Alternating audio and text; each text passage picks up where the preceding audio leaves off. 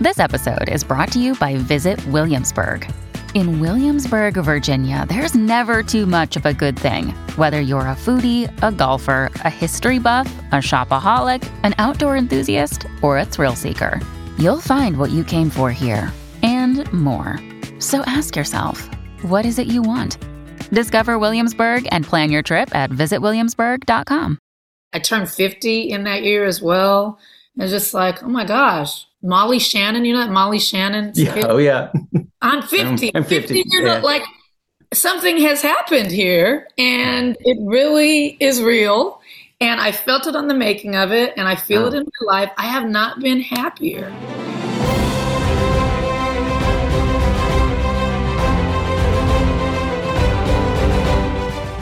Hello, everyone, and welcome to The Awardist, where we are chatting with the actors, creators, and more who are contenders this year and breaking down the state of the 2024 Oscars race. I'm Entertainment Weekly executive editor Jared Hall, and joining me, we were already laughing right before this uh, we hit record on this podcast. It's EW's Oscars expert Joey Nolfi. We're going to have a lively conversation today, aren't we, Joey? Oh yes, we are. We absolutely are. The Golden Globes have me riled up. Woo! And, Oh, we're boy. go. Yeah, uh, that that is certainly uh, the the big news from earlier this week. Uh, I do want to let folks know we have a bit of a longer episode for you today because we have two interviews in this one. We have American fiction writer and director Cord Jefferson, as well as Origin writer and director Ava DuVernay. Uh, these are um, two uh, films I really enjoyed this year, uh, and and really enjoyed my conversation with Ava. Uh, Cord is in conversation with EW's Lester Brathwaite. Uh, so stick around for those. Uh, but first, uh, I mean, let's get into it, Joey. Golden Globe well, nominations. Let me just say, Jared, uh-huh, if uh-huh. only Killers of the Flower Moon, Anatomy of a Fall, and Oppenheimer had such a polite warning about their runtimes as you just did for Oh, the length of this touche. Oh, touche. I mean, I felt like we let you know that Killers was long, Joey. I told you not to drink any liquids two hours before you see the movie. Yes. well, we'll get Yeah. into all of that good tea, won't we? Yeah. Oh, we sure will. Um, so, Golden Globe nominations. I want to start here with this because, um, you know, the the the Golden Globes, the, the the organization which used to include the Hollywood Foreign Press Association, they they kind of went through um, some turbulent times in the past few years. The HFPA has been dissolved, but a lot of the people, a lot of the journalists who were part of that are now part of this the the, the Golden Globes uh, organization, uh, and they are still the ones who are are voting. They are selecting the nominees and selecting the winners, but. Uh, in essence, by removing this this bigger, you know, HFPA, um, they they took away they took away a lot of things that were problematic, like those those screenings and the parties and all that kind of stuff that a lot of people felt were problematic. And they also have uh, put in place a plan to expand uh, and diversify their membership more. That's in short, uh, right, the steps that they are taking to uh, kind of overcome the problems they've had. Yeah, I, I just think that there's there's no real way to m- measure what they're Right. doing. It's just sort of all what they say. Right, it's kind of doing. a please take our word for it. Yeah, and I just I I mean I don't know. Like I yeah, the HFPA is gone, but it kind of feels like it might just be in title alone. Like I mean, Mhm. I- those members are still in the group, and they have Yep. over 300 members now, which is great. And I do Yeah. think. Yeah, they, they so far, if what they are saying is true, then yes, I think that they have made uh, a lot of progress. Indeed. Uh, so let, let's let's hope that is true because I really Yeah. do uh, hope so. Um, and and this year the coverage I think is uh, a big difference from last year. You know, last Yes. year uh, talent they were not submitting their you know reaction statements to nominations. Uh, things were fairly quiet around last year's show. Um, this year uh, it, it feels a bit more like business as usual. Um, uh, with a big you know nomination announcement and everything. Uh, Cedric the Entertainer and Wilmer Valderrama announcing those nominees. Uh, so let's get into them. Uh, the the big story, of course, the the big headline is that Barbie leads all film nominees with uh, nine nominations. You want to run through those? Yeah, yeah, yeah. Yeah. Uh, so they got um, uh, so Bobby Barbie leads all nominees with Bobby. nine. Bobby. The Lindsay Lohan movie wasn't there a movie called Bobby? I don't know. Nine Uh, nominations, sixteen for- years later. Yeah. Um, so Barbie leads all film nominees with nine nominations, including Best Picture, Musical or Comedy, Director for Greta Gerwig, Actress, Musical or Comedy for Margot Robbie, Supporting Actor for Ryan Gosling, and they got three of the Best Original Song uh, slots for uh, What Was I Made For, Billie Eilish, Dance the Night, Dua Lipa, and uh, the the Miss song that Ryan Gosling sings, "I'm Just Ken." Um, a lot of people really, uh, as, as I've been out and about and was actually at a Barbie event a couple of weeks ago, um, talking to people, they kind of really hope that. Uh, I'm just Ken at least gets nominated so we get that performance. But I heard some who think they think it should actually win. I don't know where I stand on that. But I, I unfortunately think it will win. oh, uh, just because it's so. I, I think with best original song winners, they usually are the songs that become synonymous with the movies themselves. And I, I think immediately, I mean, I know I'm the biggest Lady Gaga stan, but I immediately think of Shallow for A Star Yeah. is Born. I mean, that Yeah. movie or that song represented that movie. And I think I'm Just Mhm. Ken has become so associated with that film that people are voting in essence for the film as much as they're Yeah. voting for the song. Mhm. So, because I know historically they have on even the voting ballots have not put the artists' names. They Right. just put the movie and Right. the title of the song. So, Yep. yeah, I think well that's going to be pretty. And if you're if you have three Barbie songs, let's say all three of these songs also get nominated at the Mm. Oscars, which I know Warner Brothers did an interesting campaign for A Star Is Born where there were so many amazing songs on that album, but they only Mhm. pushed Shallow. So I'm not Yeah. sure what the strategy is here, but I think it would be wise for them to ditch maybe the Billie Eilish song and the Dua Lipa song Ah. and go for focus on one. and focus on one. Hmm. Um, or I mean, I I'm- don't see I'm a world where, saying where that'll happen. I'm not just I'm not saying like I'm saying if they're gonna push I'm just Yeah. Ken, ditch the other two, or if they're Yeah. just gonna push the Billie Eilish song, ditch the other two. If they're Right. just gonna push the Dua Lipa Yeah. song, ditch the other two. Yeah, but no, they're going for all three. Dua Lipa, Billie Eilish, uh, Mark Ronson. They were all at that Barbie event I was at uh, a couple weeks ago. In, in addition to Greta and uh, Margot Ryan, America Ferrera. Um, so they're they're going all in on it. Um, Did Dua I think there's the also song? yeah, Oh, she did. Okay. All right. yeah. Uh, so Where's Miss Diane Warren this year? Diane Warren was at that party, by the way. of Uh, course, there she were actually was. there were actually um, uh, several uh, spotted so, several songwriters and composers at Of that course um, at that event. Yeah, I think they wanted to get their fellow you know uh, songwriters uh, there to you know to kind of help boost their chances of getting those nominations. So Wait, yeah, it's really interesting. It feels like they're the going for it. Any of the Golden Um, Globe songs? She's not. She's not in any of the Right. Golden Globe songs, but uh, No. she does have a song in contention this year. Yes, yeah, she does. She does. So yeah, I think they're just going for it. I think they want to just as many nominations as they can get. Um, and I, I mean, I kind of don't blame them if you have the momentum. Go for it. True, but as we see every year, usually the film that has the most nominations is not the film that ends up being the That's front true. runner or the winner. Like I, there is no world in which I think Barbie is the at the front of the Oscar race right now. No, no, I, I completely agree, agree with you. Um, right behind Barbie, uh, eight nominations: Christopher Nolan's Oppenheimer. Uh, oh, jeez, the disdain. And then uh, Killers of the Flower Moon and Poor Things both scored seven nominations, and Celine Song's film Past Yay. Lives got five. Uh, Celine Song even got in for uh, Best Director. Oh, uh, okay, so let's back up. I, I, I'm reluctantly opening the door here. Killers of the Flower Yes. Moon. Lay it out, Joey. Jared, I will just say that Jared, the views and expressions represented on this podcast by Joey Nolfi do not represent the views and expressions spoken by Jared Hall. Um, Oh, I think that someone, and by someone, I mean everybody who isn't me, mhm. needs to get serious.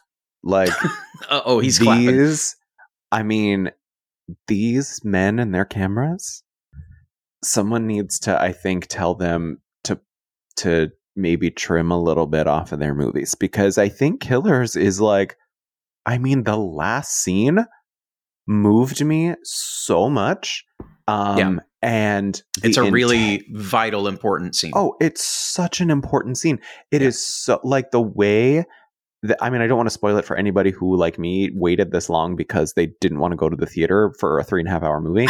um, but it's such an important message. It's such an important to, to- what you take away from the film thematically is so much better and more important than I think the actual film itself.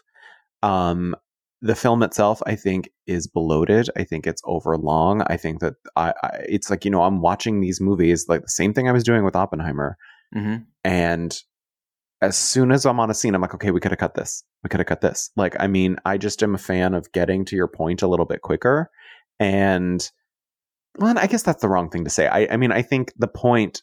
I, I want to make sure make clear that I'm separating the thematic and emotional intent of this film from the actual filmmaking Mhm. and I don't want to sit here and be saying because I'm not saying Martin Scorsese is a bad filmmaker by any means. Like he's a god, but I just think that with we saw it with Oppenheimer, we see it with this. I just think that these guys who have been doing this for a really long time have a hard time stepping back and killing their darlings a little bit. Mhm.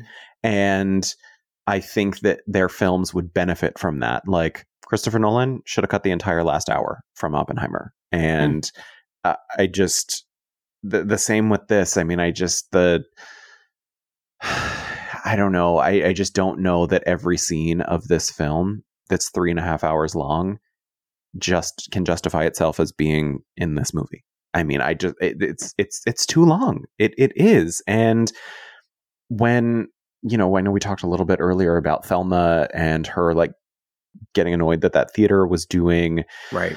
the intermissions intermission, and yeah. Martin saying at one point, I believe he said that something to the effect of like, well, people can they binge watch television at their homes, and I'm like, yes, but you you We- are we can hit choosing pause to and do, do what that, we and you can hit yeah. pause and do other things, and you can it, you're breaking up your day. It's not like you're sitting there and nobody is sitting there on their couch for eight hours not doing anything. I just think that the experience of going to a theater is different. It's changing, even just from a business perspective. Like, I mean, to book out a theater for a three and a half hour movie, you can only show that movie so many times during the day, and it's just like, Mhm. I, I, I don't get it. I, I really don't get it. Um, I, I just, you, it's very rare to me that you find a movie that is over three hours long where I'm like, yeah, that movie needed to be over three hours long. Mhm. Even Titanic. I'm sorry. Yeah, I mean, I agree with you in terms of the does a movie need to be uh, over three hours? No. Was I personally bored by Killers? No.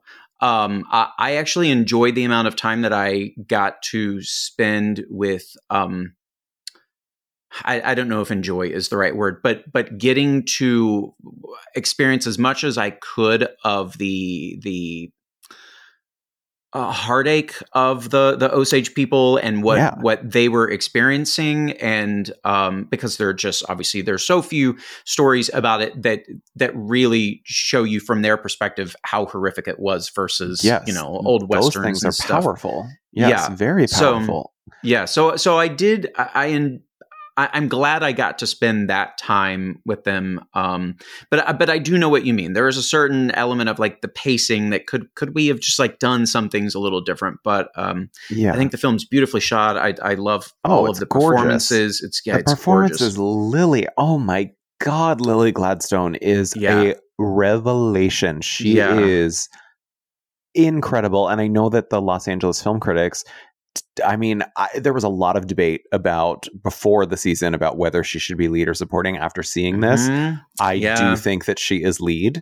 I, I would not put her in supporting. And that was, I think, very, very disrespectful of them to put her in uh, supporting. And I think that Yeah. they did it on purpose to sort of send a message that was like, hey, no, she's supporting. We think she's supporting. And Yeah. it was really disheartening to see that. Yeah, it's an interesting conversation there because uh, she is, of course, the female lead of the movie. But if we're looking at like s- comparative screen time, in those regards, I guess you could call her supporting. But also, to me, it's Mm. just weird to put in supporting.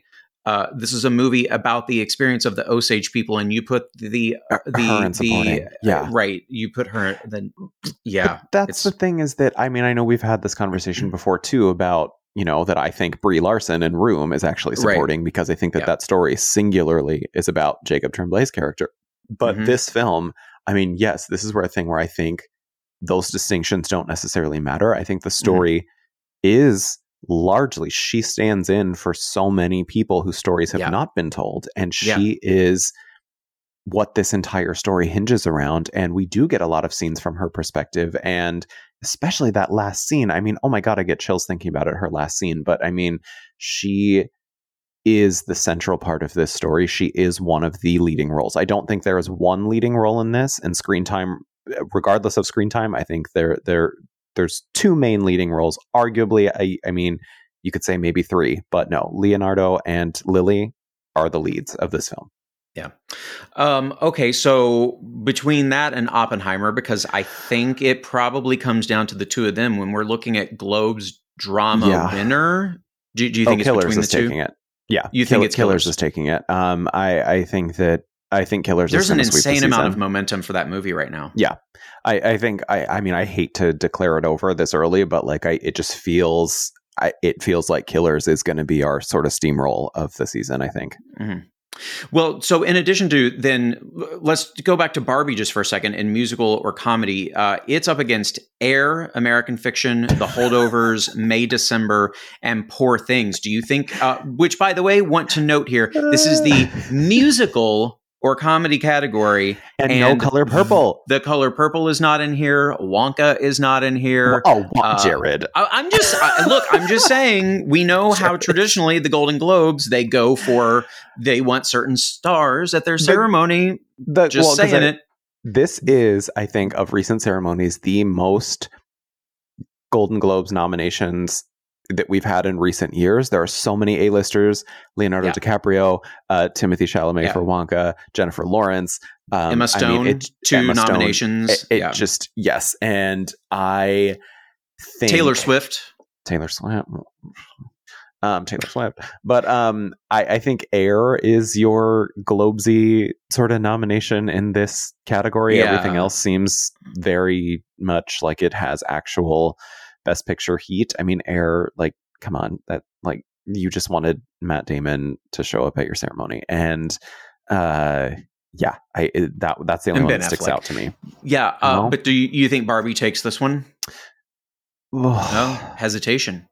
This is this is this one's difficult. Um, mm-hmm. I would say I think in this one, God, I don't know because it's like Poor Things. I, Yorgos what, is also yep, in there. That's the one I was going to say. I could see Poor Things taking this and Barbie getting that new category that they introduced. Yeah, uh, cinematic yeah. and box office achievement. I, yeah, I think that's probably what's what's that's what I'm going for right now. Yeah, Poor yeah. Things, and then yep. Barbie for cinematic box office. Yeah. Okay. Um, and then I want to talk quickly about uh, drama actors. We've got Bradley yes. Cooper for Maestro, uh, Leo, as we've talked about, Killers of the Flower Moon, Colman Domingo for Rustin, Barry Keoghan getting Yay! in there for Saltburn. Love that. Cillian Murphy for Oppenheimer. And uh, just a devastating performance. Andrew Scott in All of Us Strangers. Um, I know you're you're pretty big on Bradley Cooper's uh, Best Actor run this season. You think he'll take this? I do. I think because he hasn't I mean, we th- this is where it's the really difficult time period because these actors haven't really gone up against each other yet. Once we start getting the industry matchups, like uh, at SAG and even the Critics' Choice, choice kind of uh, aligns better with Oscar than the Golden Globes do. So we'll see how those play out. But it's it's too early to tell right now. But I'm just I'm feeling like I mean yes, Leonardo DiCaprio is playing a real person. Yes, Colman Domingo is playing a real person. So is Cillian Murphy. But I, I, this is an entertainment industry figure who was very complicated. He was queer. He was he, Netflix is really pushing this. Um, Bradley seems to be getting all of these industry honors for his directing as well. So it just it's it's pushing toward, and he's also so overdue. He is so overdue. So yeah, I, I I'm feeling like Bradley right now. Mm-hmm. And it's also worth noting two other names who have really been uh, you know a big part of the conversation this year. Uh, they are nominated, but they're in the musical or comedy category. Paul Giamatti for The Holdovers and Jeffrey Yes. Wright for American Fiction. Yes. Uh, they're also up against Nicolas Cage for Dream Scenario, Timothée Chalamet for Wonka, Matt Damon for Ugh. Air, and Joaquin Phoenix Ugh. for Bo. Uh, Bo is Afraid. that gets a thumbs up. Um, that's a yeah. I mean, I I would like to think that's probably between Paul and Jeffrey, but um, I think it's probably going to go to Jeffrey. Uh, But it's a Oh, very would- funny performance. But so is Paul. Giamatti. Paul Giamatti is funny as well, and yeah, Paul is great. Um, I, I think that the, I mean, obviously Joaquin, Timothée, and Nicolas are not going to go to the Oscars, so I do think it's going to be between and Matt. We don't even need to to say that, but um, I, I Paul, Jeffrey, Bradley, Leo, and it's between Cillian and Colman, um, for the fifth slot at the Oscars. But yeah, I mean, Dream Scenario. it's a tough list this year. There are really like eight at this point that I think are fighting for the five. Yes, Um, yes. and and honestly, the same can be said on the actor side. At the Globes uh, for drama, Annette Bening for Nyad, uh, Lily Whoa. Gladstone, of course, Killers of the Flower Moon, Sandra Hüller for uh, Anatomy of a Fall, Greta Lee for Past Lives, Carey Mulligan for Maestro, Cailee Spaeny got in there for Priscilla, uh, and then for musical or comedy, the best uh, actress nominees are Fantasia, Barrino, The Color Purple. There she is. Jennifer Lawrence for No Hard Feelings. She's very Yay. funny in that movie. Natalie Portman is great. Yes. May December. Uh, Alma Pöysti for Fallen Leaves. Uh, Margot Robbie for Barbie, and Emma Stone for Poor Things. Um, Gosh. You don't even have to set me up for comment, Jared. I'm just ready to go. Go for Um, I just, I mean, I will say, I was saying at the beginning of the season that Cailee Spaeny was going to be something, and nobody wanted to listen to me. I unfortunately pulled her out of my predictions before they went live, but I'm thinking about putting her back in. Uh, But I, don't know because you look at musical or comedy, there are th- three in there who could and should be nominated for Oscars. So it's oh, a- I agree. I, but Yeah. I just think that I, I'm just saying. I think that Cailee is. I think she's coming. I think she's Mm. coming. I'm not. I'm not quite ready to put her back Mm. in yet, but I think she's going to get a SAG nomination. So I, I, she's she's playing an entertainment figure. I- I mean, she's playing Yeah. a person in the entertainment industry. They love that. Uh, the the one that I don't get Mhm. is out of all of this. I, I knew it, people said it was coming. They've been saying it was coming since TIFF, but Annette Bening and Nyad is one of the worst directed performances I think I've ever seen in a major awards contender. Not necessarily Annette's fault.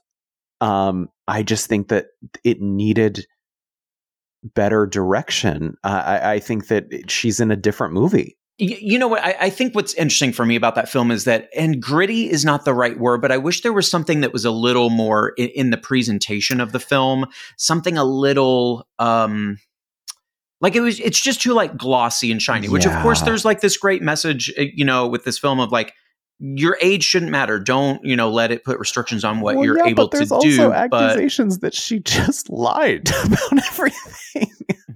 oh, well, like, don't give up as long as you lie. Well, I mean, unsubstantiated claims at this point, Right, right? yeah, no, I'm just yes, making a yes, joke. Yes, making a yeah. but it's um, yeah. So I, I, I'm with you on that. I, I'm I'm not in love with the movie, um, but I I do like the performances. But I see what you mean. They I, I would even say Jodie Foster. They feel like they're a bit in a different film. yeah, Um, yeah, they do. They're having they're having great fun with yeah, each the other. two of them but- together are great. Yeah. But Mhm. I know what you mean. I know The what you mean. Yeah, uh, but gosh, these categories. I mean, it's it's great to see some of these names in here because I've been feeling a little worried about some of them and their Oscar chances. So here, this of course helps give them a little bit of a boost. Um, Greta, I hope Greta can. oh my can gosh, sustain that I that Greta really train, do. that past lives train, it's got to keep chugging along. I certainly bad. hope. Um, I, by the way, I want to run through just over the next month or so how many different uh, you know nominating bodies or awards bodies will be announcing their winners. Uh, of course, the Golden Globes are on January seventh, so we're getting the year started off right. Um, SAG nomination voting is currently happening. It closes on the seventh, and then those nominees are announced three days later on January tenth. The following day. Oscar nomination voting begins. So Oscar nominations will uh, they will have had the influence of the Globe winners being announced and SAG nominations being announced. Then Oscar nominating voting begins on January 11th and it ends on the 16th. A very small window, five days in there. Uh, PGA uh, nominations will also be announced in that period on January 12th, uh, and then the Critics' Choice Awards will happen on the 14th. So um, so there's a lot going on before Oscar nomination voting even ends. It's worth noting. Yeah. Potential, uh, not not necessarily influence, but you know, you you really start to see how some of these categories are really shaping up um, by the time Academy members, you know, put I was going to say yeah. pen to paper. It's not like it's a paper ballot, but you know, fingers I, I, to keyboard to select their nominees. True. I want to also point out one awards body that usually um, flies under my radar, but mm-hmm. thanks to a uh, conversation over the weekend with um, one of our lovely former colleagues, David, um, he. Yeah he and I were talking about the European Film Academy, and yeah. the, he brought up the point that last year, uh, Triangle of Sadness sort of swept the European Film Awards, and this year it was Anatomy of a Fall. Yeah. And I think I was ready to count that movie out, but I think um, looking at the European Film Academy mm-hmm. uh, and, or the European Film Awards, I, I think Anatomy is also uh, back in there, and I think BAFTA could also uh, play a huge role in uh, telling us where these things are going to yeah. go. So. Well, I, I, mean, and I, to to give you credit as well, you have been uh, reminding us all season here. Let let's not forget how the Academy has expanded its membership to include a lot more international members. So um, European, um, so, especially. Yeah, yeah. So yeah, definitely keeping that in mind for Anatomy. Uh, I, I, think mm-hmm. you've brought it up on past episodes in regards to uh, the zone of interest, though I'm really not sure where that one stands anymore. That's um, the curious also, one for me this yeah, year, is because yeah. it it showed. I didn't. Would you have even thought that this would show up at the drama uh, category at the Globes? I never would have guessed that. Yeah, no, it's just. I think it's just such a complicated film right now. It's yeah. it's a movie. I uh, all due respect to everything Jonathan Glazer did, um, but I never want to see the movie again. Yeah, same. I remember um, you saying that. Yeah, yeah. It's just a it's a hard movie to watch and and absorb. And art can be that way, and that's yeah. fine. But um, yeah, I, I don't want to like live in that space again. I guess is, is uh, yeah. uh, what I'm saying. Um, and, and to that point of those two films, uh, you know, all of us strangers, we can't count out uh, either. They've they've made a little bit of a surge as we talked about last week. Yeah. So yeah, obviously, still so much could happen um, in in the coming weeks, um, and and we'll be right here and on EW.com, uh, making sure everyone is up to date on uh, you know with our scorecard. Joey's keeping track of that, uh, and and uh, our heat index. We'll have a lot more to come with all of that. Uh, all right, Joey. So, how about we take a quick break? And for all of you listening, when we come back, we will have American fiction writer and director Cord Jefferson. The awardist will be right back.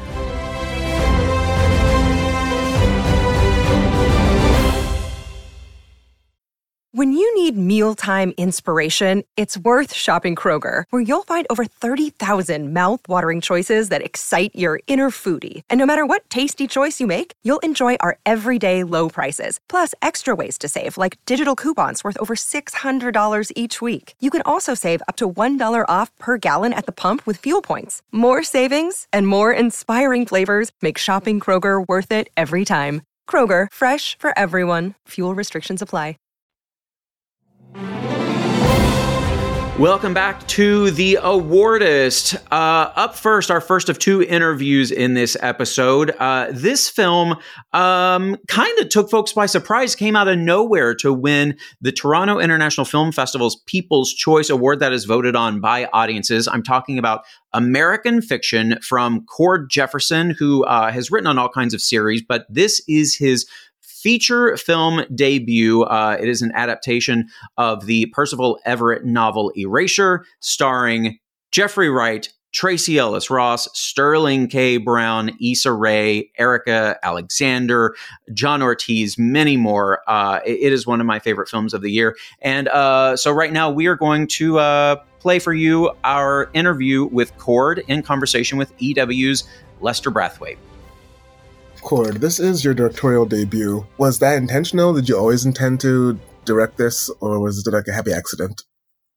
No, it was it was uh, it was a package deal. I said I, I wrote the script, and then I said if you if you want to read the script, you have to agree to let me direct the thing before I'll before I'll let you read the script. So it was just always a uh, yeah. It was always like if you if you weren't willing to accept me, then I wasn't going to let you read the script.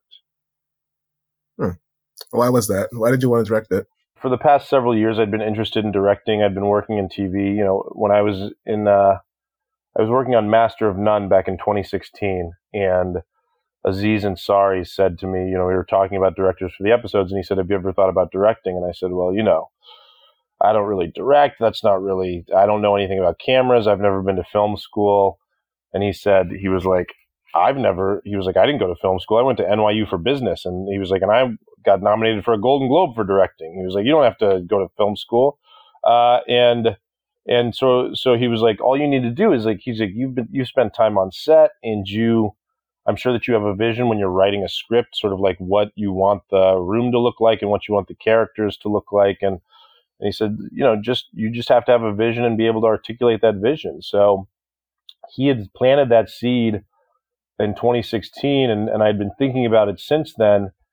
Um, but I sort of I'd I'd anticipated that it was going to be a lot of work just because I'd heard people talk about how intensive a, of a, and laborious process it can be. So I knew that I wanted to try it, but I said if I if I'm going to do it, like I don't want it to just be like I just get plunked onto something that doesn't mean a lot to me because I sort of like knew that it was going to be a, a, a big process, and I didn't want to just step into something that I wasn't fully in love with, uh, and sort of like make that part of my life for years because I knew that I would be become miserable. So I was always kind of like holding out to see what would come to me, and and when I found this novel, I just felt it so deep in my bones. I felt like I understood the material so deeply in my bones that I felt like, you know, it just felt like, okay, even if I get to set and everything is foreign to me, let's say, so like I do get to set and I feel underwater when it comes to lighting and I feel underwater when it comes to cameras and I feel like out of my depth and everything. The thing that I said was that I know this story though. Like I know this story. Like I understand the characters, I understand the emotions, like I understand the story from back to front in a really really personal way. So it felt like even if I get there and this other stuff feels like I'm out of my depth, like the sort of like at least the movie we're trying to make like I understand it and sort of like I can build around that. And so, you know, I got to set, and there was a learning curve with some stuff. There was a learning curve about you know cameras and lighting and stuff. There was a learning curve with some of that stuff, but that never really intimidated me too much because I like I was like, okay, that stuff will come, and I'll under I can understand that on the go, and I can sort of like hire people to help me with that. But like as far as like a foundational understanding of what we were there to make, like I knew it. I sort of like had the movie in my head and I knew what we needed to get there. And so for me, that was like a great first. It's a good first project because sort of like it's there's not car chases and explosions and all this stuff that I sort of like really would discombobulate me. You know, it was like people talking and sort of like people in rooms discussing issues, you know, and so I felt like I could come there there isn't sort of like a lot of heavy lifting when it comes to that kind of stuff and that kind of storytelling. It's like I feel very comfortable in this in this sort of in this story, and I feel really comfortable in this world in a way that just kind of put me at ease. And I knew that this would be a really great first project, just because, um, yeah, there was no piece of art had ever resonated with me on a deeper level than than this book, and so I just felt like I know it on on such a like almost on a on a on a you know I know it in sort of like a like at the the smallest level to the biggest level. Like I understood all the granular details of it. Did you have like a mood board or a collection of movies in your head that served as inspiration for you when you when you t- came to like came behind the camera? Yeah, yeah. So like the real, I think a real spiritual predecessor to this film in a very real way is this movie called The Hollywood Shuffle for me. Yeah. Uh, that with Robert Townsend uh, directed and, and, starred in in 1987. He also wrote, co-wrote it with Keenen Ivory Wayans. So that to me was like that movie inspired me in such a deep way when I was when I was a young boy. Uh, and I feel like it was the first time that I didn't even know what satire meant, but I sort of understood, you know, it was the first time that I think I ever encountered satire that like actually moved me. And it was like, it was the first movie that I saw where I was like, oh, these are, these guys are talking about racism and like these serious issues, but they're like having fun with it and doing it in like a really funny way. And they're, not, and they're kind of like goofing off in a way that it was like, oh, this is, this feels exciting to me in a way that sort of like other kinds of stuff didn't feel exciting to me. I just remember being young and being like, there's something, there's something here that's really sort of um, causing my brain to sort of like fire off in a way that that it hadn't uh, in front of other stuff. And so uh, that, and then some movies that were on my mood board were like Squid and the Whale, that mm. Noah Baumbach movie. Um, Wonder Boys uh, was was sort of like another influence. Um, and Nicole Holofcener was sort of like a really big influence for me. I think that the uh, I think particularly Nicole Holofcener and, and Noah Baumbach, uh, what they what they do really well is really get at sort of like the tone of life and just sort of you know life is neither comedy nor tragedy. It's sort of like frequently both of those things at once. Um, and so that was another thing that I when I came into this movie, I wanted to make sure like so I was inspired by like the satire of of Hollywood Shuffle, right? Um, but I also wanted to make sure that the movie didn't collapse under the weight of the satire. Like I never wanted to become I never wanted to become farce. I sort of like I wanted the satire to be good without the film ever becoming farcical and silly. And so um, to me, sort of the the goal was to like include the satirical stuff and some of those um, bigger comedic beats, but also make sure that the rest of the story stayed grounded and felt um, naturalistic and authentic, you know, in many ways. And so uh, that to me was was sort of you know coming in with kind of like Nicole Holofcener and Noah Baumbach bouncing around in my brain, sort of like their ability to um, to blend the tones of sort of like of drama and comedy and their ability to sort of like their commitment to uh, just telling real stories that feel like actual life like that to me was was another thing that I was was aiming for. So yes the satire stuff um, you know Bam- I, I went and watched bamboozled again before I started working on this I went and watched sorry to bother you again before I started working on this I went and watched Putney Swope which I had never seen before the first time before before working on this. Um, and so that stuff was like all rattling around in my brain. Um, but I would say the sort of like the the real the real to me sort of like things that were on the mood board were, were Hollywood Shuffle and Wonder Boys and and Friends with Money and um, Squid and the Whale. Hmm.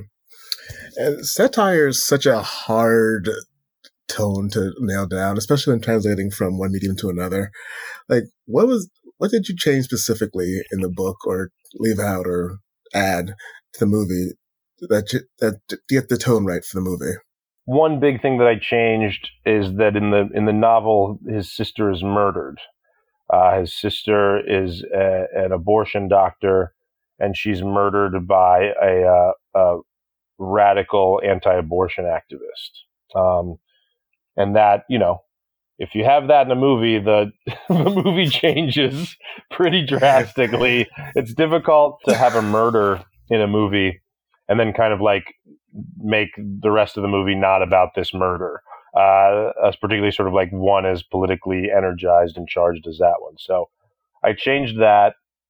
Um, you know in the movie besides you know he has this philandering father uh, but in the book there's you know not only is his father a philanderer, he finds out that in fact his father has an entirely uh, a, a, secret family that uh, lives sort of lives in New York City, and and the lead character goes to New York and ends up writing this big check to his half sister who he's never met. So there's these big departures um, in ways that you know, again, sort of like try if you're trying to condense a film and to streamline it you know, th- th- these were some pretty pretty big departures from sort of like the rest of the story that that make it make it difficult to translate that to to film. And then there was a couple things that you know, the, the, the like for instance, when I was reading the when I was reading the book, I was very very excited for the for the eventual confrontation between Monk and Sintara, who in the film is played by Issa Rae, and that never that never comes. That scene is not in the book, and so when I sat down to to write the film, I knew immediately like, oh, I want this is an important scene, just because I had been craving it so much to me sort of like that's always a good indication as to as to something you should write is just if you're like if you're so enthusiastic about about about this idea and then this idea doesn't come to come to pass when you're reading something that to me is like you know one of the first things you should put in when you're adapting something is sort of like in your reading what are you searching for that you're not finding? And so that to me was also important to put in because I didn't want it to be you know I wanted to give voice to that character uh, because it was also important to me. And I know that it was important to Jeffrey that we not make a movie that felt like it was policing blackness and policing art. I never, we never wanted it to be like Bill Cosby, pull up your pants, respectability politics. This is how, you know, this is how you, this is how you're a good black person. Uh, that was, that was sort of something that I was, uh, worked very very hard to avoid in the in the drafting of the script. And then when I when then when I talked to Jeffrey, the fir- Jeffrey's first thing was he was like, I want to make sure that this isn't like a talented tenth movie that we're sort of uh, that we're sort of like coming in and saying like here's how here's how we save black people from like themselves. And so we never wanted it to be that. I never wanted it to be that. And so it was important to me to also to sort of make sure that that was clear in the material was that sort of like this wasn't the kind of movie that was out to sort of again like i said like finger wag and tell people like you're doing it wrong. You're being naughty. This is how you should think and this is how you should behave. We wanted to sort of avoid that at all costs. So to me the sort of finding a tone of you know the book's a little darker the book's a little bit more acerbic the you know the the book is you know obviously when you're having a, a person murdered that sort of like sets a, a much darker tone, sort of than than than the I think the film the film has. So there was just a bunch of stuff that I did to, you know, uh, I think sort of like make the movie I make the movie a little bit more buoyant while also sort of like maintaining, you know, the fact that this is you know this is a, a you know it's a thing for adults. It's there there is some tragedy, there is some difficulty, there's death, there's you know there's some pretty heavy subjects, but just in ways hopefully that are a little bit more accessible than um, for for film audiences than they would be for uh, for people who go read the book. And I think that you know the book is great. I love the book. Uh, uh, the book means, like I said, it resonated with me more deeply than any piece of art ever has. That being said, it was just you know translating that stuff. And, and the thing that you know a great a really great compliment that I received is I invited Percival Everett and his wife, who's a wonderful, a wonderful writer herself, named Danzy Senna. Um, they came over to see the film one night at my house when I was still working on it, and I was so afraid. I was so afraid that they were going to dislike it. Um, but the thing that Percival said after he watched it was, he said, you know, the thing that I really appreciate about it is that you clearly used my book as like a launch pad, but then you went and made something that feels entirely unique unto itself. Like you made a piece of art that stands alone. And um, that meant the world to me. It was he was like, it's not just like a carbon copy of of the book that I wrote. It's kind of, you know, you seeking something that you want to seek and sort of make as as opposed to just remaking the book. And that that uh he was right. You know, I I, I saw I changed a lot in sort of like pursuit of something that was slightly different. Mm. Now, this film is starting to pick up a lot of momentum. It's won at TIFF and recently at SCAD. Can you talk about like what that means to you and like how audiences are responding to this film? Yeah, um, it is overwhelming in in that uh, you know when you make when you make anything, you know it's a vulnerable experience to make something and put it into the world, uh, particularly when you're doing it for the first time. So I, you know, I'd never written a movie before where I was just the you know the sole writer. Uh, everything that I'd written before was was on a TV show where things are written by committee and you're sort of you're collaborating with other people on everything. Um, and so this was the first time that I'd just written something by myself, and this was the first time ever that I'd directed anything. So I was very, very afraid to put this into the world. I was, I was, I liked it. I knew that I was proud of it. I knew that, that, um, I thought it was good, but, you know, you don't make movies to just watch them yourselves. You make movies to, to show them to people and, and to, and to sort of, you know, uh, to, to let the world sort of like make, make it, make of it what they will. And so, um, yeah, I put it out in the hopes that other people would like it. And, you know, the thing that's been really gratifying about those audience awards is that, you know, any, any honor is great. Any sort of like anybody who wants to, to praise the work is, is, uh, uh I will, believe me, I will welcome as much praise as people, as people want to, to, uh, give about the film. But, but I think that the, you know, the thing that's nice about the audience awards and stuff is, is that it's not, you know, it's not like a jury, an assembled jury. It's not like uh, you know, like an awards council that's sort of like coming together and sort of like um, being judicious about about their choices. It's it's just people who like to go to the movies. You know, it's just it's just people who are like fans of of cinema who just are are coming to to a film festival because they like watching movies. And I think that that that is um, that's really nice. It's really nice to to to know that there's an audience for this because I know that you know, one of the things that I think that a lot of people turned this movie down. A lot of people said that they didn't want to make this movie. A lot of people said that they didn't work at a place where they could make this movie. And I think that, you know, it wasn't because the movie's very expensive. Uh, the the places that said that they couldn't make this movie regularly make movies worth, you know, hundreds of millions of dollars. Regularly make movies that where where they spend, you know, hundreds of millions of dollars on the production budget and then hundreds of millions of dollars on the marketing budget. Like the, I wasn't talking to, to sort of like these very small operations where they're just like, you know, if we give you this amount of money and the movie flops, like we're going bankrupt and everybody's losing their jobs. Like this, these are not people who are saying this. These are people, the people who are saying like we cannot make this movie just didn't have the will to make the movie. They have all the money in the world. They just didn't have the, they were not willing to take the risk.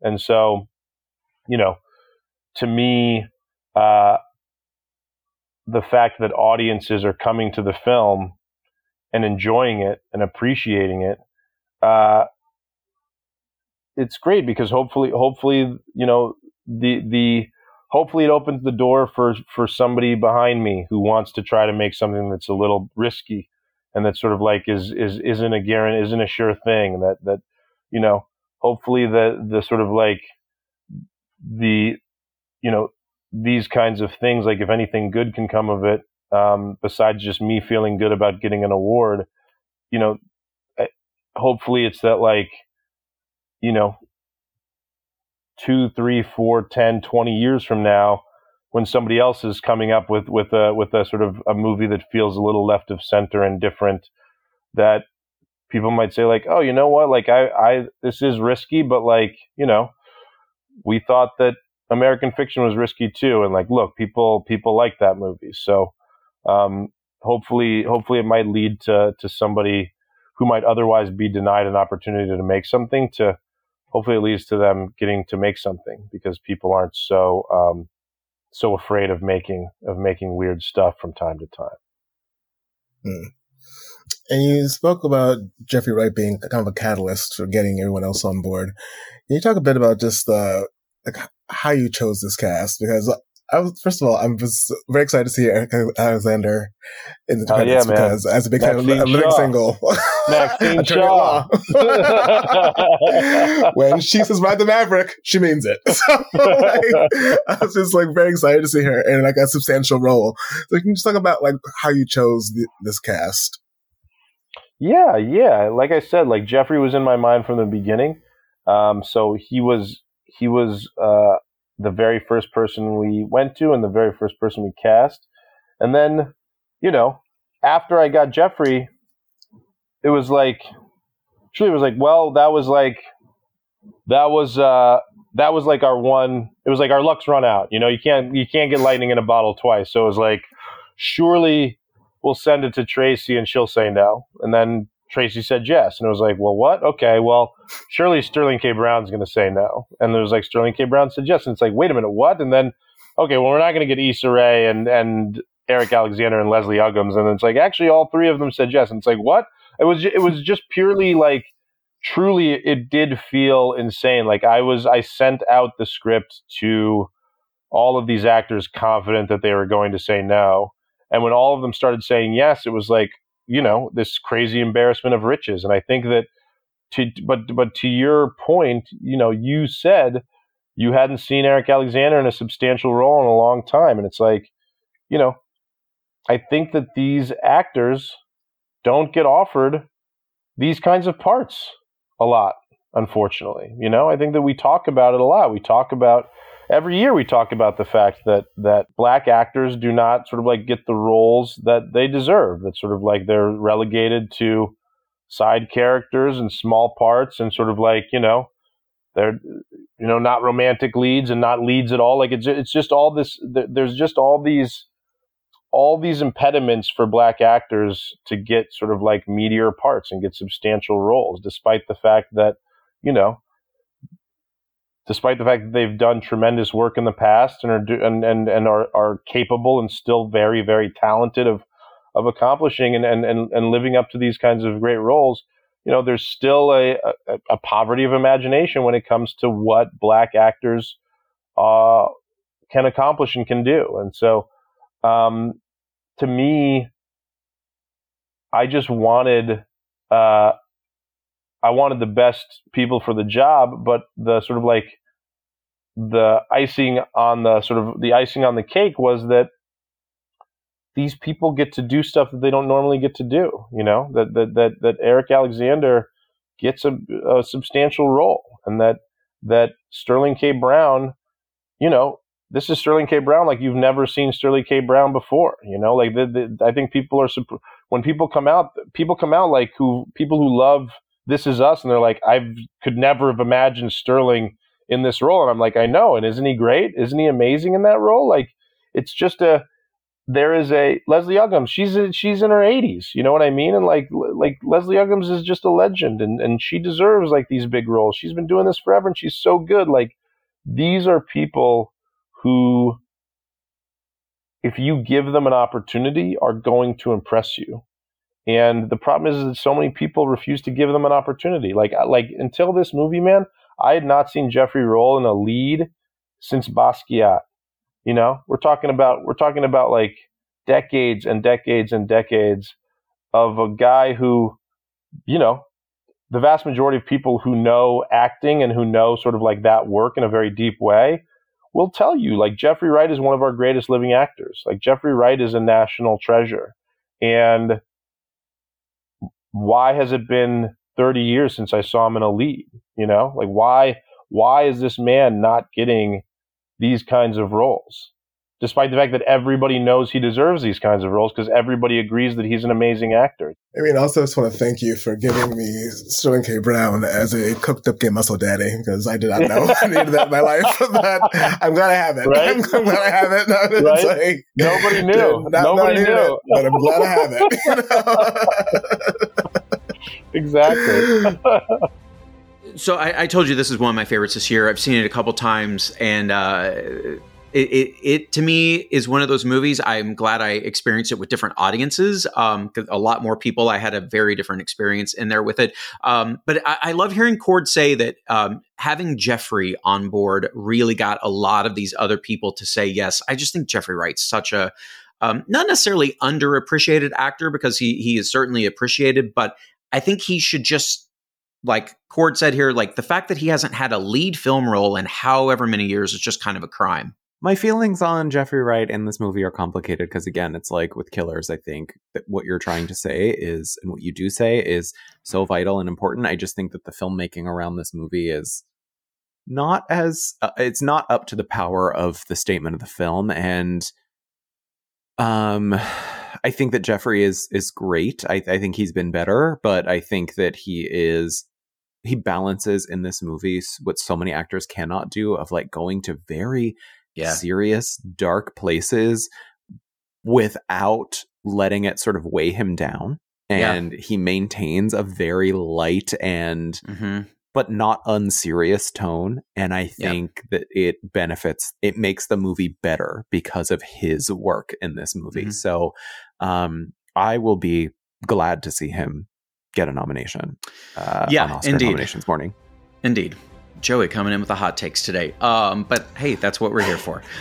um, American Fiction is uh, in select theaters on December 15th and it expands nationwide in January. All right, as I said, one of two interviews today, so don't go anywhere. When we come back, Ava DuVernay.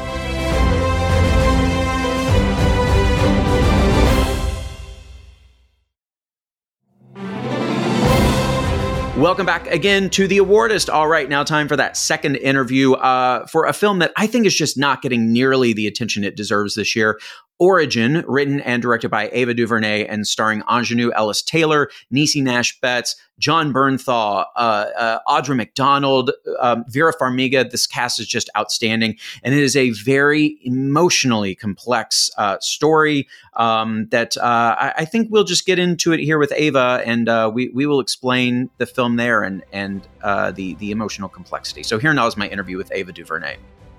Ava DuVernay, I, I got to say, it's it's truly my pleasure to get to speak with you um, about this film, which is I, I can't stop thinking about it. It's been I think two weeks at this point since I've seen it, and it's just uh, it's it's just there resting. And there are a couple scenes that I think about every now and then, and I get teary eyed, and it's just it's such a beautiful story. So let me let me let's start there actually, um, you know, because Isabel Wilkerson's book was huge upon release uh, in summer 2020, won one ton of praise, um, a Pulitzer Prize, but of course there's her book and and what it dives into but there is a very different story here which you're presenting so at what point did you realize there was there was a movie here there was a story to be told Well, thank you for having me. I really Yeah. appreciate it. I um, and I'm moved to hear that you're moved by some of the scenes still. Yeah. That's the reason why we make we make this work. I was I was really frustrated by the fact that I when I read the book the first two times I still didn't understand it really, and I know that I'm a very visual learner. And so as I read it the third time and it really started to sink in, I thought this is information that people should know, and you know I should make a movie about it. uh, I was really uh, taken by the interconnectedness of all of these things that we feel are very separate in terms of a cultural phenomenon that keeps us apart. And the idea that, wow, the undergirding, the foundation of it all is the same. This is this is huge. We should all know this. Mm-hmm. But in doing that, you know, it becomes how do you communicate that in a way that's emotional, that's cinematic? And so in in reviewing all the stories in the book, I was trying I was looking for a main character, someone that I could make the movie about. And there's so many stories in the book, it was impossible. Yeah. But who is in the book and who's very clearly guiding the way is Isabel. And so by really reviewing it and searching for a, a main character, she, you know, kind of rose within the narrative to be that. When I approached the author about it, um, she agreed, and and here we are. Wow. Okay. So did it, it did it well you said she agreed. Did it take much convincing to say like, hey, you are my focus. Your story is the one I want to tell because uh because I mean her story is just um it's it's really profound and and, and deeply emotional and and I think there's so much for the audience to get just from seeing her journey. Yeah, no, I was really taken by her journey as well. As I was researching the book, I had heard about her losses and was, uh, you know, amazed by, and I don't use that word lightly, by the ability of someone who's endured that much loss to create, you know, genius work. Yeah. And uh, and so I was very interested in that, and I shared that with her. And you know, it wasn't a long process to Hmm. um, to begin begin uh, the writing, the screenwriting, very different from the the book writing. And so she she was gracious in uh, allowing me to interpret her book and interpret the stories that she told me about her Mhm. life and her family. And here we are with Origin. Yeah. Was there a was there anything specific along the way that she told you or anything you you read about her that that was uh, that stuck with you as uh, not necessarily a way in, but just something that was going to really inform the the, the fabric of the story?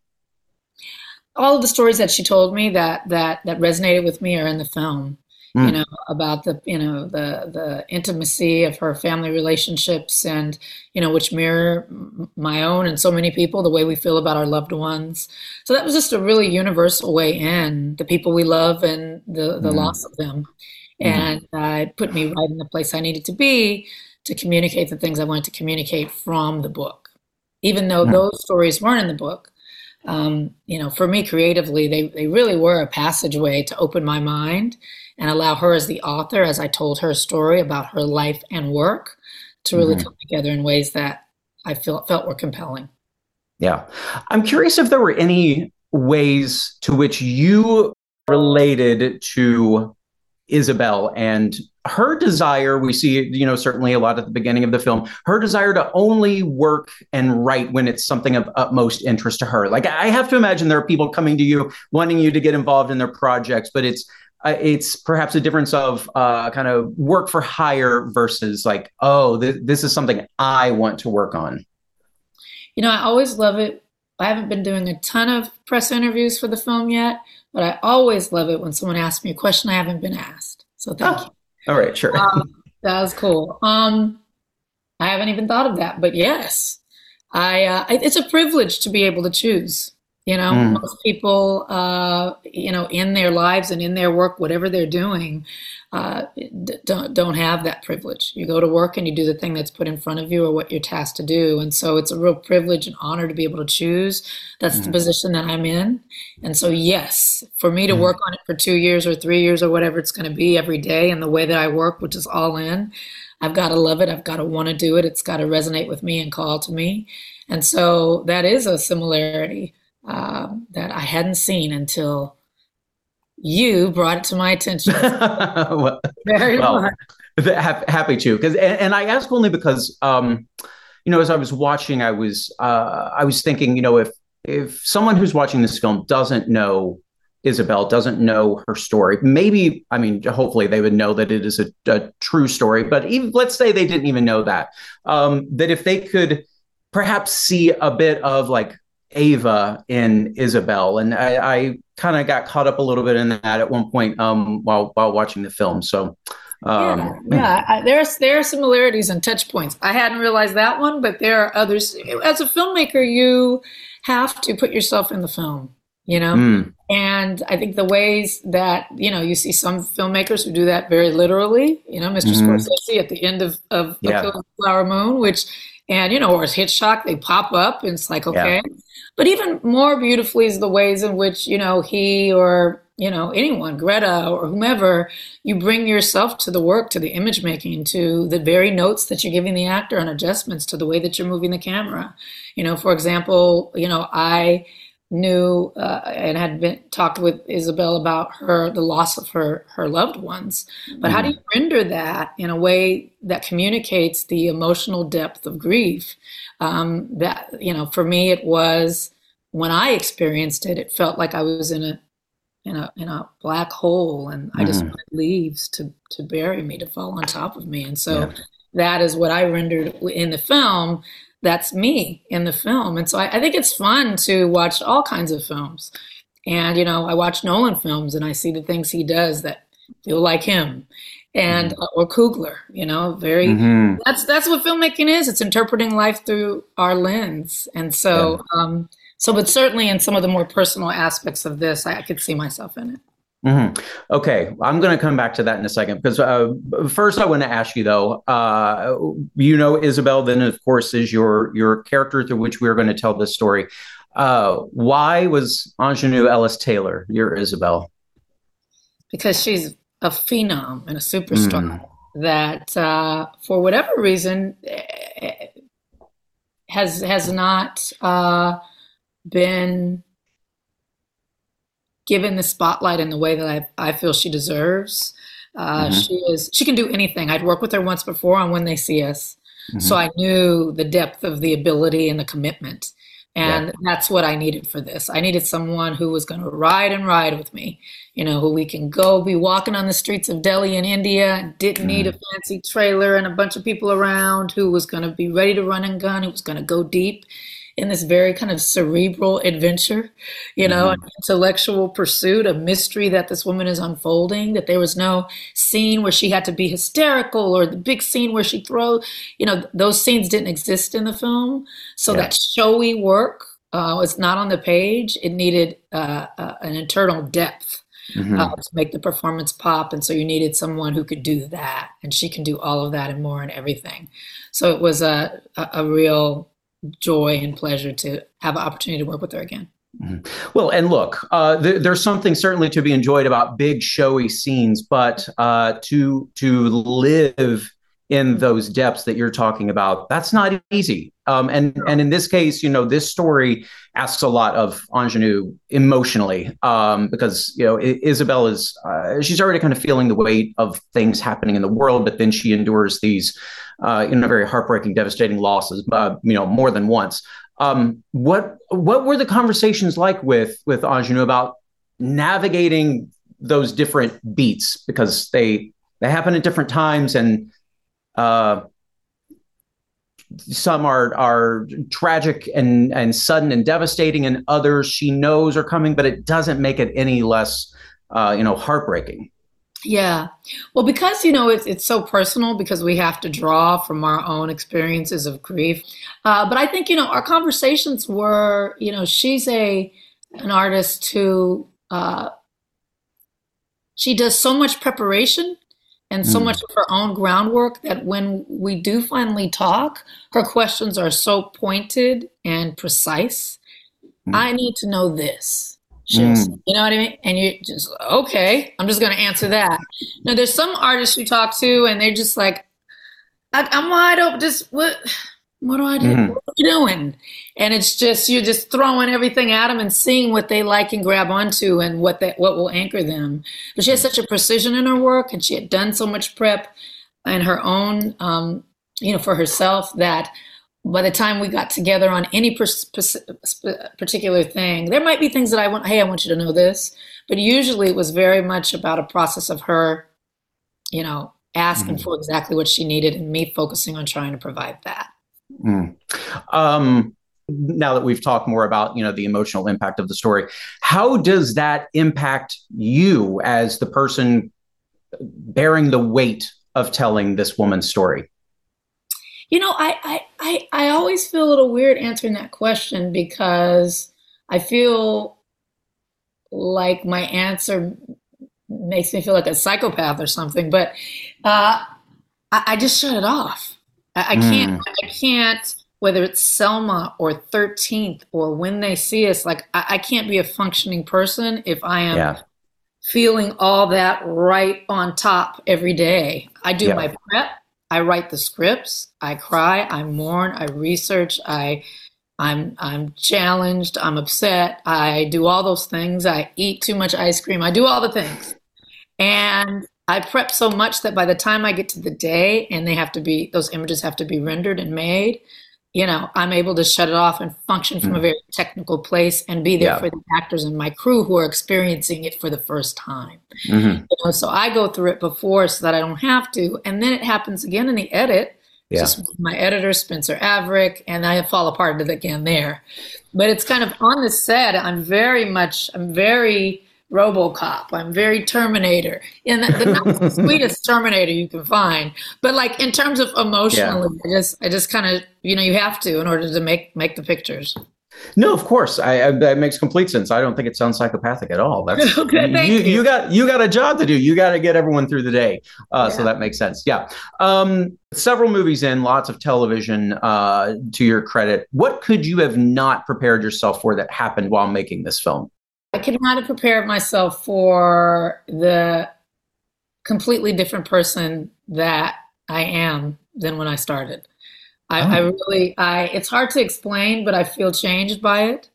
Um, both from a place of the actual work and the way that I worked, mm-hmm. which was very, I felt in the flow of work and life in a way that I'd never experienced before. Mm. I I felt that I was in the perfect place doing exactly what I was meant to do and I knew exactly how to do it. Mm-hmm. You hmm. know, that meant 37 countries in three days. Uh, excuse me, 37, 37 days in three countries. Right, right. And um, that's and, I was going to say. Were you on the Amazing Race there? No, no, no, I could do that though. I want yeah. to. Um, but yeah, 37 days, three countries, indie budget, no studio, uh, challenging subject matter, yeah. crisscrossing continents and cultures and time time periods and you know, half period, half contemporary storyline, all the things. And just every day was joyous and uncomplicated. And, you know, I'd never experienced that. Oh, you know, point A to point B, this is exactly mm-hmm. what you should be doing in the way. And so it, I came out on the other side in a place of real, uh, you know, peace and, and passion and just kind of feeling like, uh, you know, I, I turned 50 in that year as well. And just like, oh my gosh, Molly Shannon, you know that Molly Shannon? Yeah. Oh, yeah. I'm 50. I'm, I'm 50. 50 yeah. like, something has happened here and it really is real. And I felt it on the making of it and I feel oh. it in my life. I have not been happier. I, I, I get mm. emotional saying this, but I have not been happier than I was making that film and then the afterglow today. Mm. Mm. So unexpected. Yeah, yeah. But it sounds like it's it's something that was supposed to happen for you at the time it happened. Mm-hmm. I think so. Perfect yeah. timing and a blessing. Yeah. Um, well, as we've kind of mentioned here, but the um, the, the film is uh, the the story is uh, big in scope. Um, and in Isabel's research, of course, she finds um, these very prevalent uh, examples of caste system uh, at its worst. Um, in Nazi Germany and India, um, you mentioned that you you know you filmed a bit in India, but uh, first I want to ask you, as you were writing, was it always part of your script that you would bring those stories to life that they would live kind of very separately uh, or did that come later no no it was a part of the script that the book would come to life as she mm-hmm. discovered and researched the stories and so you know you've seen it in, in the way that she's getting pieces of information yeah. and then it culminates in actual realizations in her thesis as it goes along mm-hmm. um, you know slivers of stories, pieces of stories that thread together in the end, both within their own time frame, but then also with other stories. Um, all of that was in the script. I'll have to say, the script uh, was a hard script to read, and you know, there were a lot of folks that just didn't get the script um, mm. because if you imagine like the last third of the film, the third act mm-hmm. when there's things zigzagging and kind of coming together in, sure. in, in ways. Imagine reading that every subject header, you know, every scene description, cross, cross, and you're just like, wait, what right. are we, what are, what are, we doing? And so obviously some of that is in the edit with Spencer, my, my, my great friend and editor, but it was also in the script, that intention. And so for some, it was, this script is a little, I don't get it. I don't know who all these people are and what's going on. I knew that it, it could work and um, and so that's one of the cases or instances where you just have to kind of trust your gut. And I also had a couple of good friends who were in my ear who did get it. Guillermo mm. del Toro oh. uh, is uh, my hero in this movie in so many ways. You know, at times when I thought, I don't know about this, I, I don't. He pushed me to. He said, you know, break out of the traditional form why do you have to stay within this? Why do you think you have to do it this way? You can do something different that's done been done by someone like you, which was a mm. big, you know, tripping up what you can experiment, mi amiga. You can do yeah. it. And um, even in the script, and the, you know, so he read the script a couple of times before I shot. You know, checked in on me, and we talked while I was shooting, and uh, and then also in the edit, he came to my edit room. He sat with me. We talked so many times. I mean, he just he was a great champion to say be irreverent mm. and uh, and i really took that to heart my friend jj abrams also was very very um, you know just fellow artists who were instrumental in in sharing with me you know as long as you see it that's what matters and keep going so i'm grateful mm. to Mm, yeah. I mean, if look, if there's anyone uh, in the world who could tell you be irreverent, I think it's Guillermo del Toro. he, uh, he he knows a thing or two about that. It's worked That's out all right, right for him. Yeah. Um, filming in India, I do want to ask you about that. You said you filmed in Delhi, correct? Yeah. Yeah, that's I visited Delhi uh, 16 years ago or so, and um, when I tell people about the experience, uh, you know, one of the first thing I things I say is that it's it's uh it, it's an overload on the senses, mm-hmm. um, and there's so much to see and uh, smell and uh, just to take in. Um, but but once you can get past all of that, uh, uh, there's the market that you guys are in, and I'm obviously there are markets all around the city, but there's something that felt so familiar about it. I'm like, were we in the same market? I don't know. It's just uh, so yeah. I felt a little bit of a extra like, oh, I feel like I've been there while watching, but it is just um, a, a fascinating country. and I love that you've been there and you yeah, it, it felt right to you when you saw it. I yeah. think, you know, for me, it's interesting because I am from Los Angeles. I'm from Compton.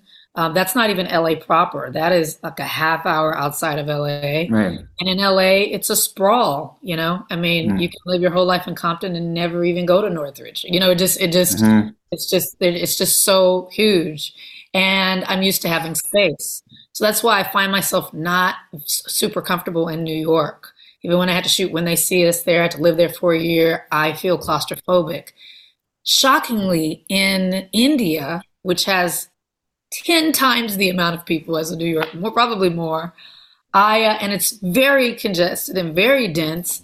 I felt so free mm. and so uh, not overloaded. I go to New York, I feel overloaded, I feel overstimulated. Something about India, which is even more so in terms of the stimulation, felt very comfortable and mm. delightful. And uh, and I just I felt free and happy to be shooting there. I can't wait. I need to find a story to go back. Yeah, uh, it was it was really really wonderful. The color everywhere, oh. something interesting. We were yeah. we shot so much film that's never going to make it never in the movie. Oh. We shot a whole other movie. Wow, uh, because we couldn't couldn't get enough. Oh wow, that's fascinating. And of course, I mean, the film industry there is is sprawling. And um, I, did did you have any challenge at all, even trying to you know figure out your crew and all that kind of stuff, or that was all huge easy? Crew. They have a bigger film industry than we do. Yeah. Uh, you know, great craftspeople across the board. There was a woman who did our production design there. I was like, can I put you in my suitcase? Can you come home? such incredible professionals that we worked with there um, who just you know have it down pat. You know the spaces we were in we were moving in production services partners there were incredible. It was just it was it was top notch wonderful. Yeah. And everywhere you turn the camera it's something like something interesting. yeah. beautiful. The decay mm-hmm. you know mm-hmm. the, the, community the colors the ritual the modernity. I yeah. mean it was it was pretty fantastic yeah. Well, um, I can't uh, let you go before we talk about uh, the supporting cast of this film. Um, Niecy Nash Betts as, uh, as as well as cousin Marion, Jon Bernthal as her husband Brett, um, Audra McDonald. My God. No. My God, that scene just sitting on the couch telling a story, blown away. Mm-hmm. I know, I know. She's a we call, we call her a one scene wonder. Uh, I actually called her and I, I it was like I cold called her. I did not know her. Really? And I said, This is who I am. And she was like, Oh, I know you. It was very sisterly conversation. I said, Look, I'm calling. I need someone who can just smash one scene. This is one scene. It's the only scene in the script where we don't jump out and see what the mm-hmm. person is saying on purpose because I just want to stay on this actor's face. I said I would need you to go from New York to Atlanta and take a puddle jumper from Atlanta to Savannah. I have four dollars to pay you plus hugs. Uh, it's going to be no time for anything except a day of rehearsal, and you jump right in. Would you? She said, "Tell me what day, what time." She came. Mm. She was lovely. Did one rehearsal. She uh, the day before. She sat down. The whole crew is just looking. I mean, even Aunjanue's in the scene, like, "What are you doing, lady?" She is incredible in that scene. Niecy Nash Betts, you know, she was she was on her TV show, uh, number one on an ABC TV show. Mm. She was able to arrange to be off every Friday for four weeks. So she would leave her set on Thursday, get on a red eye, go to Atlanta, shoot with us on Friday, come back on Saturday to shoot. I mean, it was wow. just incredible. Uh, folks, Jon Bernthal didn't know him uh, really needed someone who had a bit of swagger. Like, yeah, can you pull Aunjanue Ellis? Like, what are we really saying here? Can you? Mm-hmm. Does it feel like it matches? Was important to me. And um, first of all, I walked into the restaurant. I was like, oh, yeah, Here. They got it. Yeah. You got it. You got Mhm. it. But then we talked. Such an incredible, generous actor. He came with such a, a, a open heart and a real, you know, uh, a, spirit of, of of wanting to serve the story and wanting to support Aunjanue and her performance. They worked together on King Richard. Uh, he Mm, was the right, coach. right. He was the mother. Uh, and so, um, so it was, uh, you know, instant and great chemistry with them. They knew each other. And so, yeah, you, you know, Connie Nielsen, Nick Offerman, Blair Underwood, Vera Farmiga. Yeah. Vera Farmiga, my, my, my lovely, lovely Vera. I worked with her before on When They See Us. A lot of people who I'd worked with before, worked with Nick before on Colin in Black and White, just my favorites. Um, and people who I'd always wanted to work with, always that wanted to work with Connie. I think she's a badass. Mhm. And um, so it was it was just a, a, a pleasure every day. Yeah, I mean they um they delivered and then some. It's just a stellar cast, um, and and so I cannot congratulate you more on that on on the entire film. It's just it's a it's a really uh, stunning story, and um and I I hope folks when they sit down to watch are just ready to absorb and experience uh, and and Isabel's life because it's uh, it's one worth uh, going along on the ride for. Oh, I'm so happy to hear you say that. Ava, thank you so much for your time and congratulations. Thank you. Thank you so much. Okay, well, um, I, I think I, I said it there. Uh, got very emotional in this film. It's just, I think it's it's just beautiful, and I really encourage people to see it. Aunjanue Ellis Taylor is uh, really. I, I don't want to call it a moment because I hope it's something that lasts and sustains, and she continues to to get recognition in these really fantastic roles because she's just a really incredible actress. And of course, uh, you know, King Richard and When They See Us uh, have helped boost her profile. Um, so please, folks, see this film. It is in select theaters now and will continue to expand. Joey, we did it. That is it for this week's We episode of The. Awardist. As always, uh, thanks for being here with me. Oh, I'm sure you mean that. Wow. Wow. We're going to end it like that with such. Well, no, we could keep going for another three hours and call it Killers of the Flower Moon too. Kill, killers of the killers of the awardist podcast is, Yes. is what it is. Yeah, Yeah. that's what it is. Uh, all right, but but in all seriousness, thanks so much to all of you for listening. If you like what you're hearing here on the awardist, please do follow, rate the podcast, and leave us an award-winning review on Apple Podcasts. And to keep the conversation with us going, you can follow Entertainment Weekly on all socials. We are at EW on X, formerly known as Twitter, and at Entertainment Weekly everywhere else. You can also tag me at Jared Hall. We will see you back here next week and every day at EW.com. And you can also tag at Joey Nolfi. I was going to ask if you wanted to throw that in. Glad you did. Thanks, Joey. All right, bye, everyone. Thanks, Jared. This episode of The Awardist is hosted and produced by Jared Hall and produced and edited by Sammy Junio. Full episode transcripts are available at EW.com. Thanks for listening.